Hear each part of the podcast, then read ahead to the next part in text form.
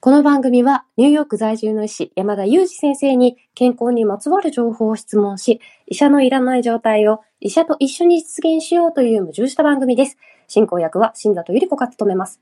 聞きたいテーマや質問は、ウェブマガジンミモレでの山田裕二先生の連載コーナーへお寄せください。感想は、ハッシュタグ、医者のいらないラジオで、ツイッターでつぶやいていただければと思います。山田先生、本日もよろしくお願いいたします。お願いします。先生、ついに、私、山田先生の作ってみてレシピ、実行しました。やっちゃったんですね。やっちゃいましたよ。そしてですやっね、ちゃいましたね。あんまり、その、作りますっていうふうにツイッターにはあげたんですけれども、その後、ツイートしてない理由はですね、先生、あの、推測していただければと思います。なんか、どっかで間違っちゃったんですかね。そうですね。水が、水分が足りなすぎて、やっはい。ぱり、焦げちゃった。焦げはないんですけど、もうカレーっていうか、ドロドロしたものができてしまって、あの、水を足しました。普通のカレーじゃないですか、それ。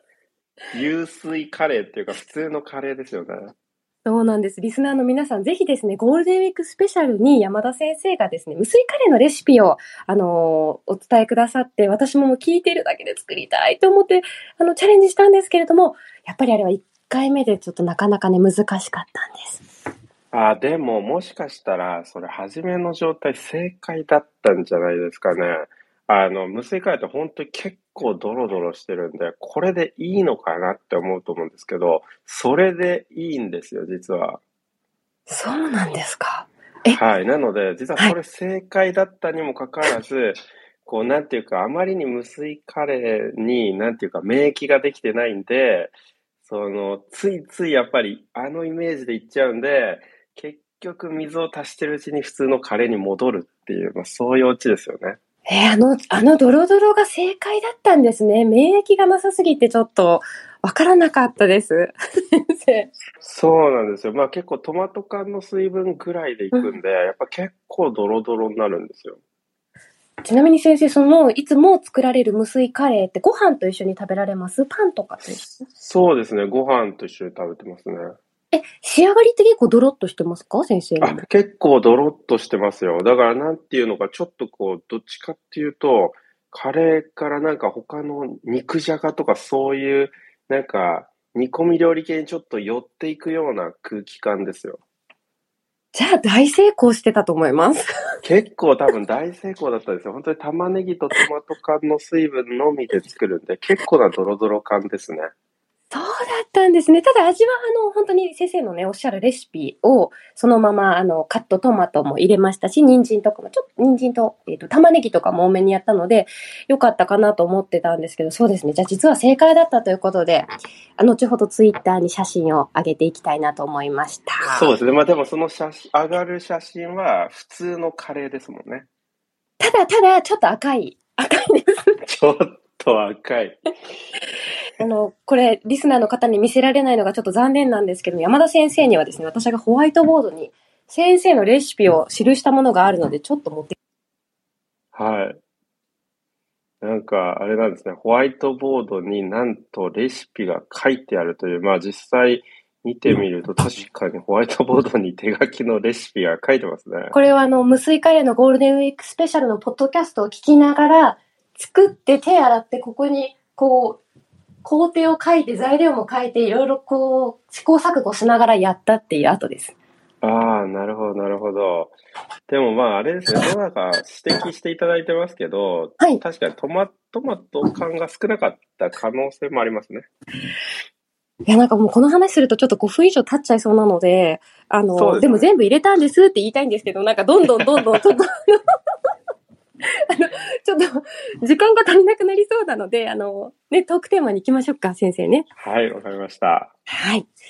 今日はですね、あの、配信、あ音声配信アプリ、ボイシーのハッシュタグ、えーテーマですね、えーみんなのタイパ術というあのお題をいただいておりますので、これはもうちょっと山田先生にお話をお伺いしたいなと思っております。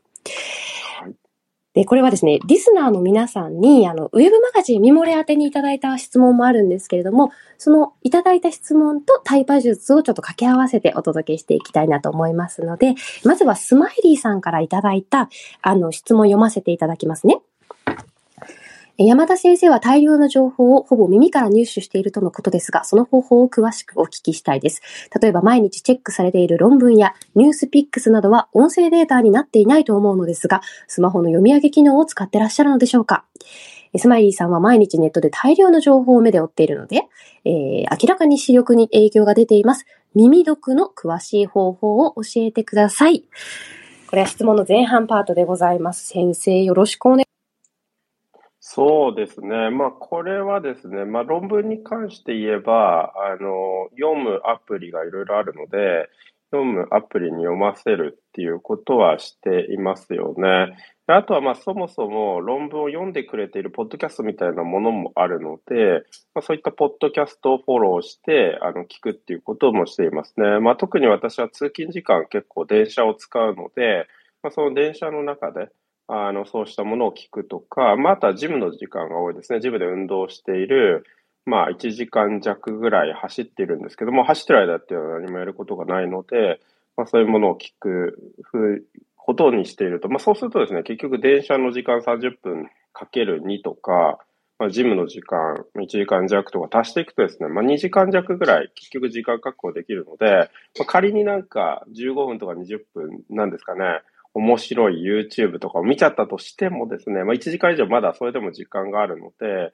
まあ、そういう時にですね、こう結構その論文を読ませたりしてます。論文その1から目で読んでいくと多分30分ぐらい私もかかると思うんですけど、読ませるとですね、まあ、7、8分で多分1本読んでくれるんです。まあ、ちょっとあの速度速くしてるかもしれないですけど、7、8分で読んでくれるので、1時間あれば結構ですね、6、7本とか、まあ、そのぐらい読めちゃうんですよね。だから目で読むよりも、まあ、量を消費できるっていうところがありますかね。で、ご指摘のこのニュースピックスのコメントはですね、まあ、文字で書かなければいけないので、まあ、このあたりはやっぱり、あの、まあ、実際に文字で打ってますけれども、これはですね、もう圧倒的に通勤時間が多いですね。で隙間時間を使うっていうふうにしているので、あの、電車の時間だけではなくてですね、例えば待ち合わせの時間で誰かが遅れてきたとかってあると、必ずニュースピックス開いてコメントするところないかな、コメント以来来てないかなって必ず開くっていうもう癖がありますね。で、夢中でコメントしていると、むしろ遅れた人が、あの、やってきてしまって、あ、ちょっと、むしろこっちはちょっと待ってみたいな感じになることもあるので、まあ夢中になれるので、こう、なんていうんですか、待ち時間の、なんていうんですかね、まあ、イライラすることあんまりないですけど、イライラみたいなのが起こらなくて済むというか、まあ、有意義に時間が使えるので、まあ、そういう、こう、隙間時間をですね、こう、ニュースビックスに関しては使うようにしていますね。ありがとうございます。スマイリーさんご質問で、例えば論文でというご質問ありましたけれども、先生、論文は音声アプリに読んでもらっていて、1時間だったら 6, 本6本から7本も読めるってことなんですね。すごいすごい。そうですね。うん。あとは通勤時間や隙間時間をこう効率よくこう利用して、ニュースピックスのコメントを返信したりとか、これこそやっぱり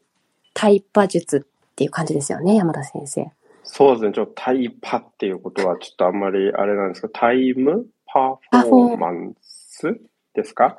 タイパ、タイパ術。術もつけるんですよ。タイパ術なんですね。そうですね。あの、ハッシュタグの企画としてはみんなのタイパ術ということなので、タイムパフォーマンス、いわゆるかけた時間に対する効果、すなわち時間帯効果のことらしいです。なるほど。台台風のパジャマのことではなくて、タイムパフォーマンスのことですね。台風のパジャマか。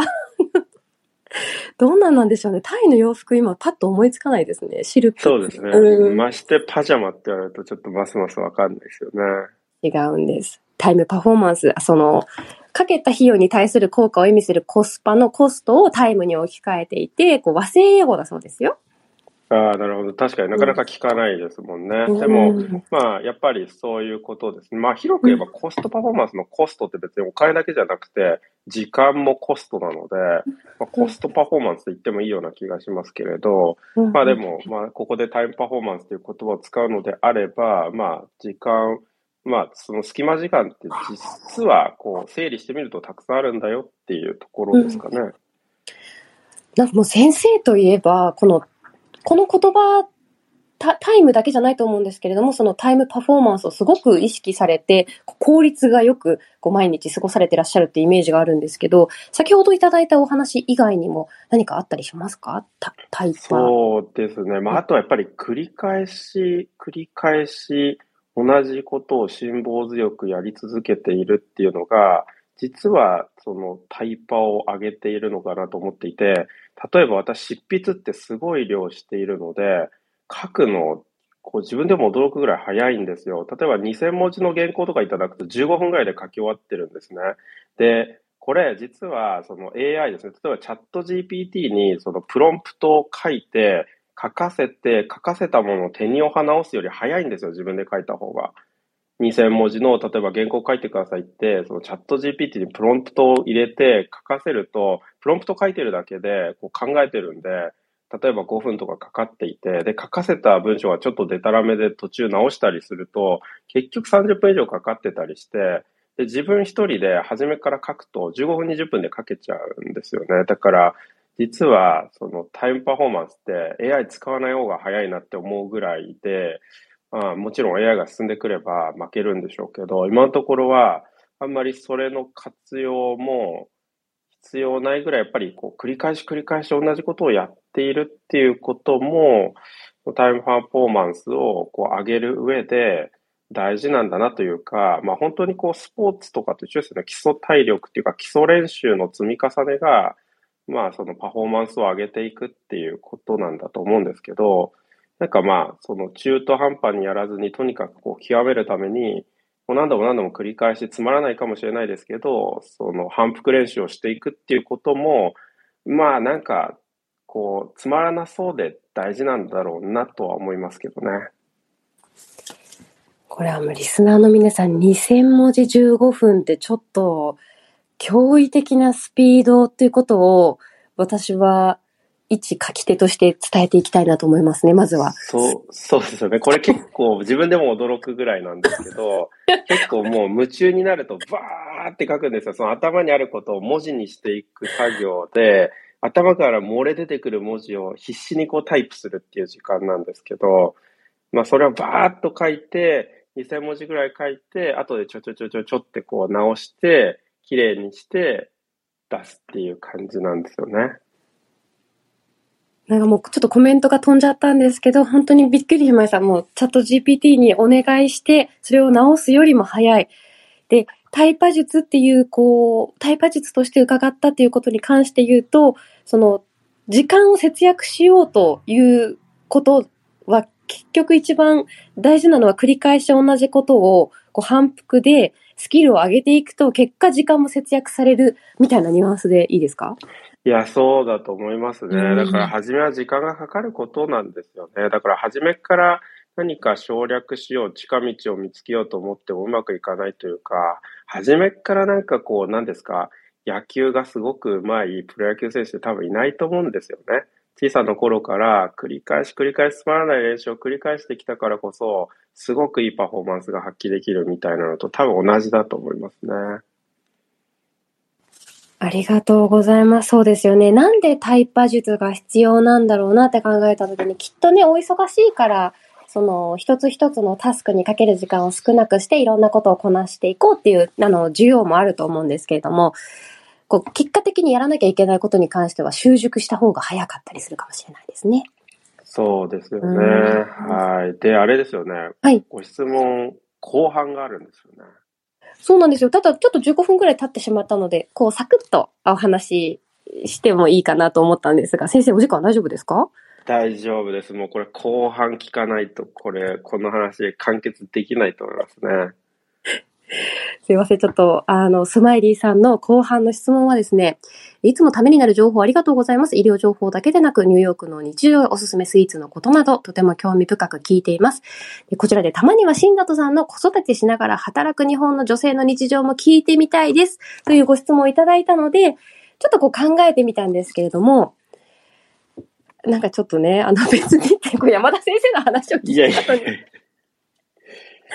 本当に、あの、特にっていう感じなんですけれども、確かに日本の働くお母さんは世界一、あの、睡眠時間が短いというふうに言われてますので、いかにこうね、毎日のタスクの時間を短くするかっていうのは、働くお母さんたちみんな共通して思ってると思うんですけど、私は4つあります。一つ目は朝の家事の時にボイシーとか他の音声コンテンツを聞いてこう楽しみながら家事をするっていうことと、あとはも